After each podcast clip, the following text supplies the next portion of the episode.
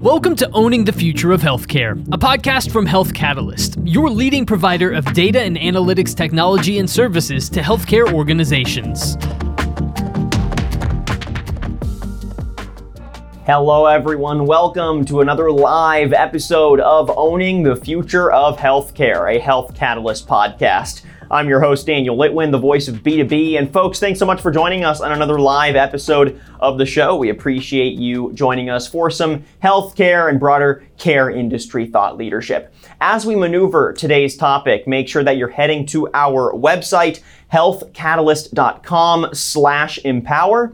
Again, healthcatalyst.com slash empower for more information on the various topics we're going to be chatting about today, but also for some more Health Catalyst content, including podcasts, articles, videos, and more. And you can also subscribe to the audio version of our podcast on Apple Podcasts and Spotify. Hit that subscribe button and you'll have a full catalog of previous conversations as well as notifications when we drop new ones. All right, let's jump right into the conversation today. So, with today's video podcast here, we're digging into the importance of data informed healthcare, especially in the context of a global and increasingly global healthcare market. What we're hoping to do is better understand where and how critical data is being collected in healthcare today, how this differs across various markets, and how Health Catalyst is doing its part to support a more data driven vision for care. So, for insights today, we're joined by Jeff Sealander. He's Senior Vice President and General Manager for Global Expansion Business at Health Catalyst. Jeff, thank you so much for joining us. How are you doing today? I'm doing great, Daniel. Thank you for having me on the show. It's uh, it's a pleasure to be here. Yeah, of course. Thank you for joining us again. I'm looking forward to getting your insights on the program today. So, what I want to do is just start off with a little bit of COVID context and just get that out of the way before we look more holistically at where the industry is at and how that's going to inform data driven healthcare moving forward. So, I think we can agree that COVID shined a light on the importance of efficient processes, on oversight and open communications on various different sides of the broader care machine. Uh, and all of these moving pieces naturally are supported by data, and uh, this acceleration of data usage was also seen over the last year. So I'm curious. Did COVID place more of a focus on data in care operations or in any particular way that you think is worth discussing here today? If so, how? Give us your thoughts. Yeah, thanks, Daniel. You know, it's interesting. I, I, think that there are probably two big lessons that come from what we've learned over the past year or so with regard to the, uh, the global pandemic. And, and one you've touched on a little bit, which is how did this pandemic shine a light on the need for data, the use of data, the organization of data to drive better uh, processes and so forth.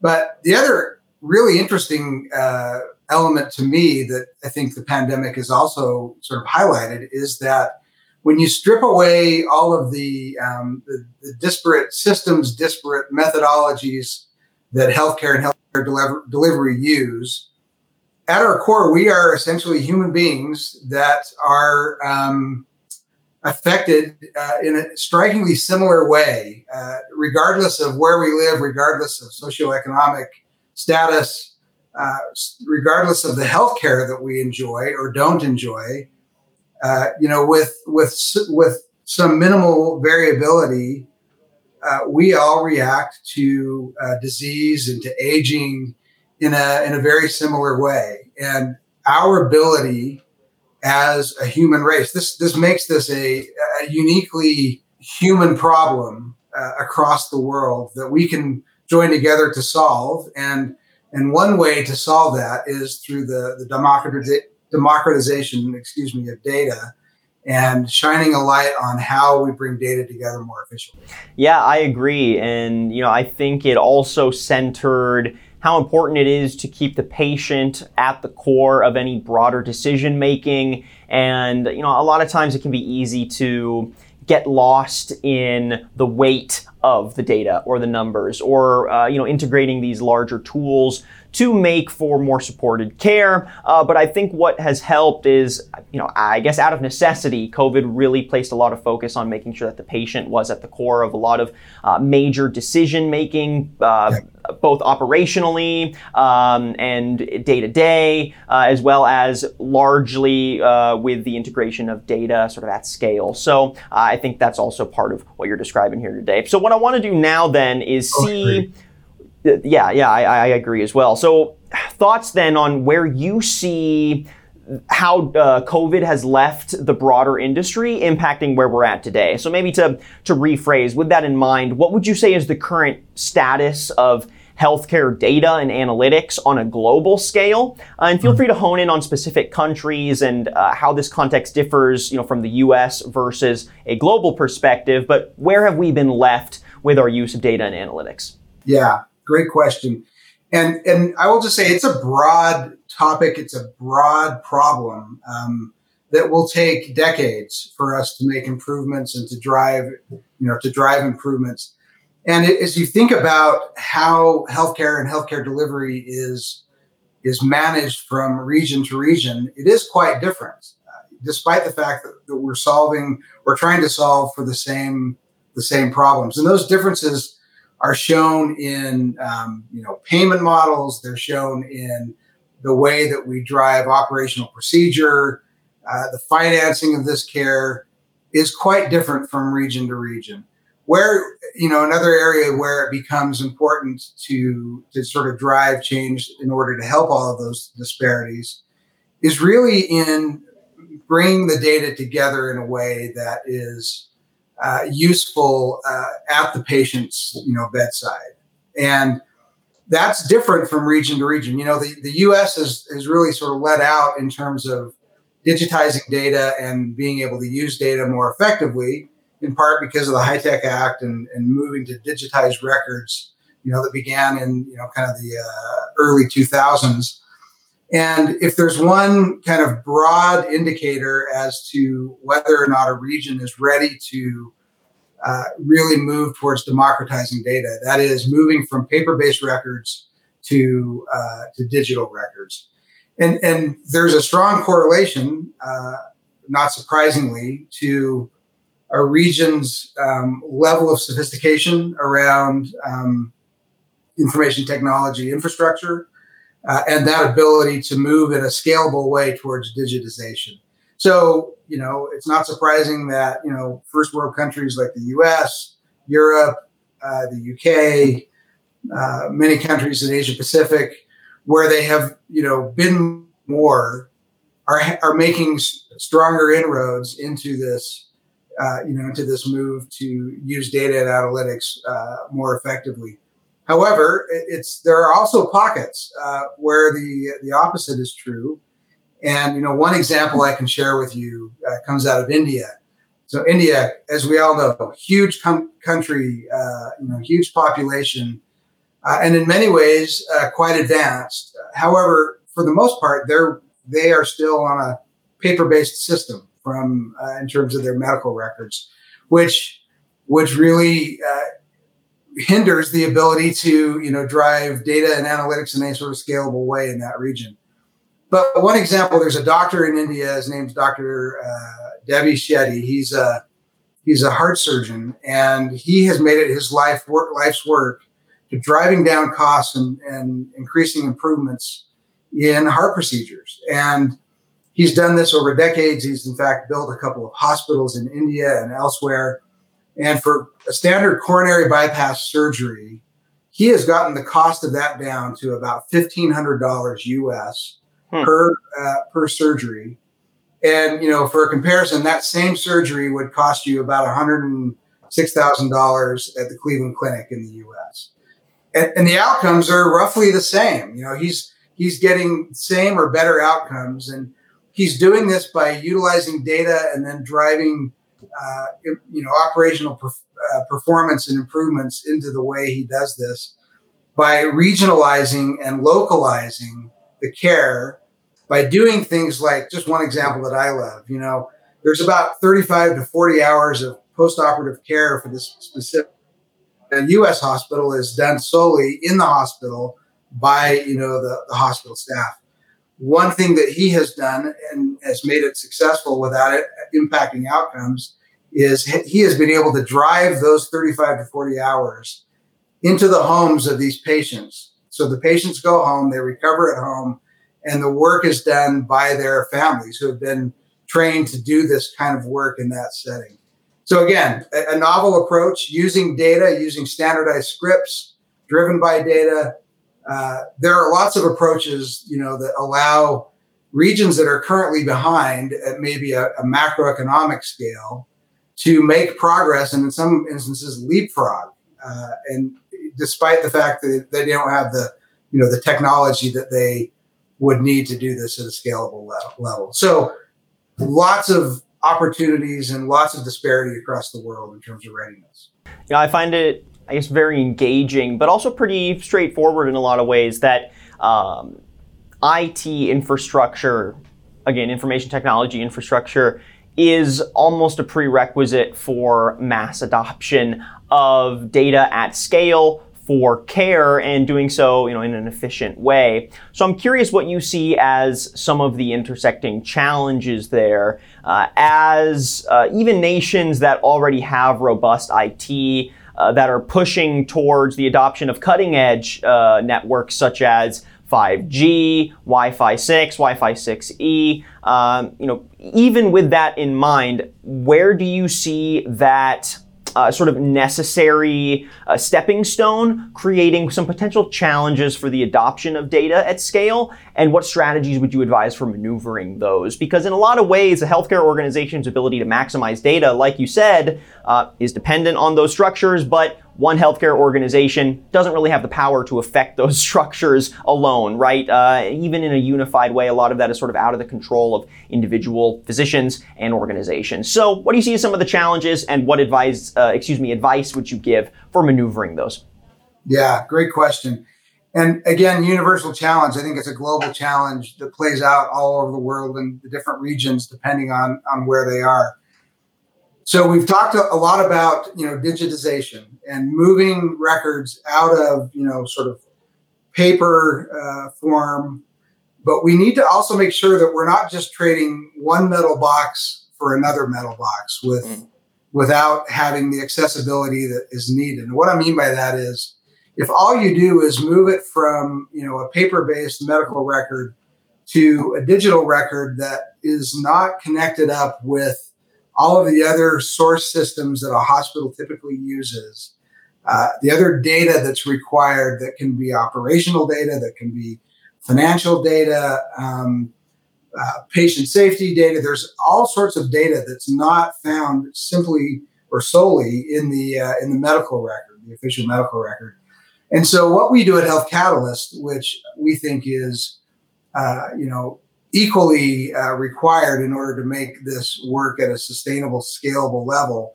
You've got to be able to link all those data sources together in a way that allow you to then overlay analytics and draw answers from those, uh, you know, from those data sources. And so that's what we, we and many others, quite frankly, are working to solve, you know, within the industry. And and again, back to your your point about uh, you know, and if you look at other industries, there are, this is not a, a healthcare specific challenge, but healthcare is probably the last industry to make this leap. Uh, when you think about all the other industries that have made this change, you know, banking, retail, all those industries industries have successfully crossed the chasm, if you will, in driving ana- analytics and data toward uh, better outcomes. The challenge with doing this in um, healthcare is that you know this industry is just uh, orders of magnitude more complex. And and when you layer on top of that complexity the complexities as you move from region to region it becomes even more difficult so to that point what i would say that you know one of the big differences or one of the challenges as you think about region to region it's really the, the language that's used to describe healthcare. And that's both a, I use that both in a social context and a, a digital context.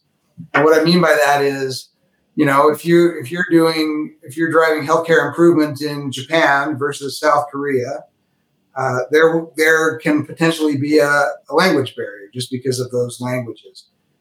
But even or as important, if not more important, would be the underlying coding of the processes of the diagnoses that are made. That's a language in and of itself that is used within healthcare systems worldwide, and that is not universal. So, you know, in the United States, we uh, use ICD codes or CPT codes, uh, to, and many other areas of the of the world have adopted those coding structures and use those, but not everyone does, and many regions have their own. And so, how one region describes heart failure, for example, could be very different from how another region describes that. And so being able to cross those barriers as well from region to region is going to be important. And some of that will be accomplished regionally, I think, uh, because you've got the regional understanding. What we believe and what we're trying to accomplish here at Health Catalyst and have, you know, it's very early innings for us uh, on the international stage. We've been around for, uh, you know, over 10 years uh, in the US, but have been doing our work uh, globally only for the, about the last three years. And so being able to, to link those languages together digitally uh, will also be important to driving uh, success here. And to add to uh, that uh, desire to you know drive towards success naturally, I think this is something that applies in most any context uh, which I think works well for our global conversation here, is that really maximizing data use in healthcare also requires buy in as well as continued education of all the various professionals that are going to maximize it uh, whether that is physicians and RNs using it day to day, or that's leadership level, uh, taking that insight and using it to make financial or technical or broader, uh, you know, visionary decisions about the healthcare organization. So I'm curious how you see those different levels of of interest or uh, maybe professional use cases driving the adoption of data and analytics in healthcare on a global scale. Are there any uh, that you see winning out? Any needs, particularly coming from professionals themselves, saying, "Hey, we need data for X, Y, Z reason," and that's really driving a lot of interest? Uh, or are those dynamics separate? What do you see? So, what you're describing, and again, I think this is global, this is universal. It's something that we call the uh, psychology of data. And and at its core, what we are doing really is helping to drive uh, change. It's change management. And in our experience, in having worked with over 100 hospital systems in the US, I'll just stay with the US for a moment. We know that when you go into a typical hospital system and pro- we provide our solution, we aren't going to find, you know, one or two hundred million dollar problems or challenges or opportunities to solve. You may find some of those in large systems, but what we typically find are one to 200 million dollars, you know, challenges or uh, opportunities to solve spread across the entire organization. And so in order to do that, you have to have a robust technical underpinning to be able to address all of those different challenges. And some of them could be operational, it could be financial, they could be clinical challenges. And being able to direct data, informed data, backed up by you know domain expertise to, to drive the solution.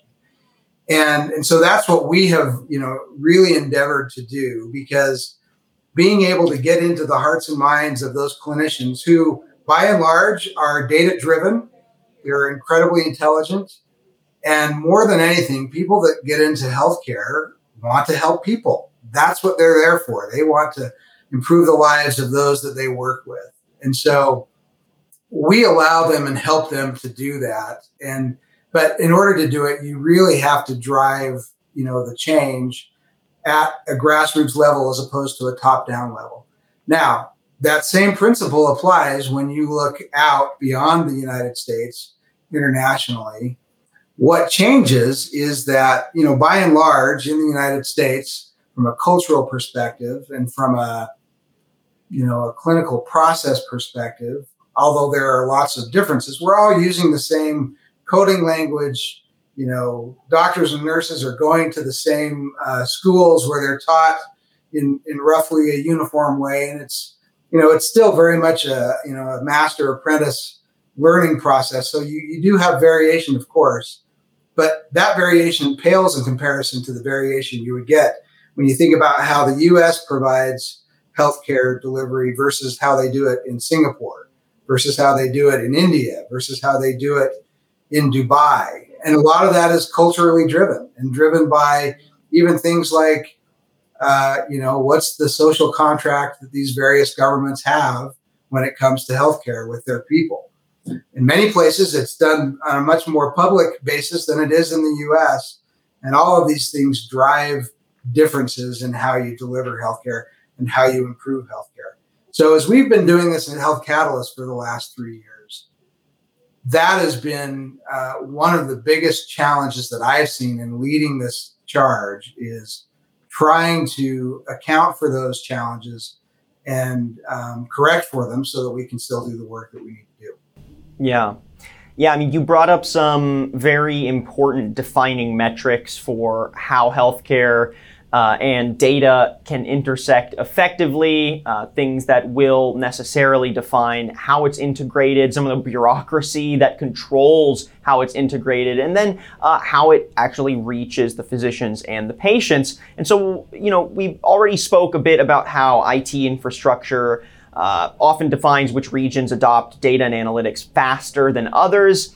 But of some of those metrics that you just broke down, uh, including some of the differences in how um, nations structure the delivery of their healthcare, those social contracts with their citizens, which regions do you see adopting data and analytics faster? Uh, or which of those metrics do you see encouraging faster adoption of data for healthcare than others? Break that down for us and why. Yeah, great question. And and again, I think it uh, it is driven by all of the you know elements that we've talked about today. Sure. If you pull all of those together, at least in our experience, uh, where we are driving or having the most success, which isn't to say that it's you know the only type of success that will occur because the problem is so large. There it will require many many hands to solve this problem. But where we're seeing success in uh, you know the various regions would be in you know Asia Pacific, uh, Singapore, Australia, um, the UK. Uh, we're also seeing success in uh, the Middle East, uh, you know Dubai and, and, Saudi specifically, where we are uh, building relationships. We are working to break down both cultural and digital barriers in these regions so that we can be a part of this you know conversation uh, on a global scale as opposed to just on a national scale because it allows us to bring what technology uh, we have built over the last 10 years bring the domain expertise that we uh, have acquired through our experience and through the you know the team members that we that we bring to bear to the problem. Because again and this is the other interesting insight for me you know, despite all of the changes that we've talked about, when we bring one of our experts, say a, a heart failure expert or somebody that's an expert clinician in you know cardiovascular or uh, you know uh, obesity issues, just to name a couple of, uh, of examples. And we put that expert, you know, who has spent their career in the U.S. in front of a group of clinicians uh, you know, out of the Middle East or out of uh, Asia Pacific. And they start to talk about the, the challenges of just providing care to fellow human beings. They are instantly bonded because they're talking about the same thing. They're talking about the, the science of delivery as opposed to the, the technology or the operation of delivery. And of course, those things play in, but it goes back to this, you know, kind of in many ways, frankly, comforting thought that we as human beings are all, uh, at one point uh, or another in our lives, we will access whatever healthcare services are available to us. And that, you know, what those services are and how effective they are will be dependent on where we live and, you know, the circumstances that we find ourselves in. But this is truly, uh, you know, a universal challenge And um, at a clinical level, it's one that I think we can bring, you know, deep domain expertise to, along with, you know, the technology expertise that we bring. All right, Jeff. Last main question I want to ask you then is if we take all of these defining metrics and um, you know, some of the large macro and micro level uh, factors that motivate how data is uh, both integrated and then used in healthcare, where would you say are some of the biggest unrealized opportunities, especially uh, continuing this context of at a global scale for leveraging data and analytics in healthcare? Are there any major areas you see consistently across the board that don't quite use data and analytics, uh, you know, to their fullest extent? Why? And uh, you know, do you have any insight to share there? Yeah, great question. And again, I think when we talk about data and analytics within healthcare, it's it really boils down to finding more efficient ways to democratize that data in as centralized a way as you can while respecting privacy uh, of that data so that the data can be used to drive the greatest results for the largest number of people. And you know if we think about the migration the data was so diffuse and still is in many regions when it just sits printed on a paper copy sitting in a, in a cabinet somewhere. There's no way to utilize that data. There's no utility there. The next step was really, and this we're still in this step. Hospital systems are now utilizing this data because it's now centralized, you know, within a either a server that sits on premise at that system, or it sits, you know, in a cloud environment, and they're able to use it. So the unrealized opportunity that I would leave you with is the ability and the way that te- where technology is moving in my direction. It's why in, in the direction I believe it's headed, and why I think we are still very much in the early innings of this uh, industry. Is that there will come a day when data is stored um, efficiently and scalably and privately within a cloud environment that can then be accessed uh, across regions, across um, countries, uh, and can be cut at the grain of different, uh, you know, disease states and uh, care delivery models, so that all can benefit from the learnings that we have. And that that is still very early for us. You know that we're moving in that direction. Health Catalyst is just a microcosm of this. When we first started, and you know, when we had you know, maybe 40 or 50 customers, say five, seven years ago, 90% of those customers were found, their data was located on premise and only 10% were in our cloud environment. Fast forward to today, we have over 100 customers and that ratio has flipped. We essentially have 90 plus percent of our customers residing in the cloud and working on ways so that that data can be shared in um, in an effective and positive and a responsible way to drive improvements. And that's where I see us being able to leverage improvement for the benefit of everyone, you know, going forward. All right, Jeff, thank you so much for joining us today on the program. It's really been a pleasure breaking down your vision for how we can maximize data use in healthcare at a global scale, giving us that great global perspective. So, thank you again to Jeff Sealander, Senior Vice President and General Manager for Global Expansion Business at Health Catalyst. Jeff, I'm sure we'll have you back on to chat again soon, but till then, thank you. It's really been a pleasure. Thank you, Daniel. And thank you everyone for watching this live episode of Owning the Future of Healthcare, a Health Catalyst podcast. If you like what you heard and saw and want some more Health Catalyst content, make sure that you're heading to our website, healthcatalyst.com slash empower. Again, healthcatalyst.com slash empower for more information on the various topics we broke down and of course for some more health catalyst content make sure you're subscribing as well to the podcast on apple podcasts and spotify. I'm your host daniel litwin the voice of b2b and we'll catch you next time on the next episode of owning the future of healthcare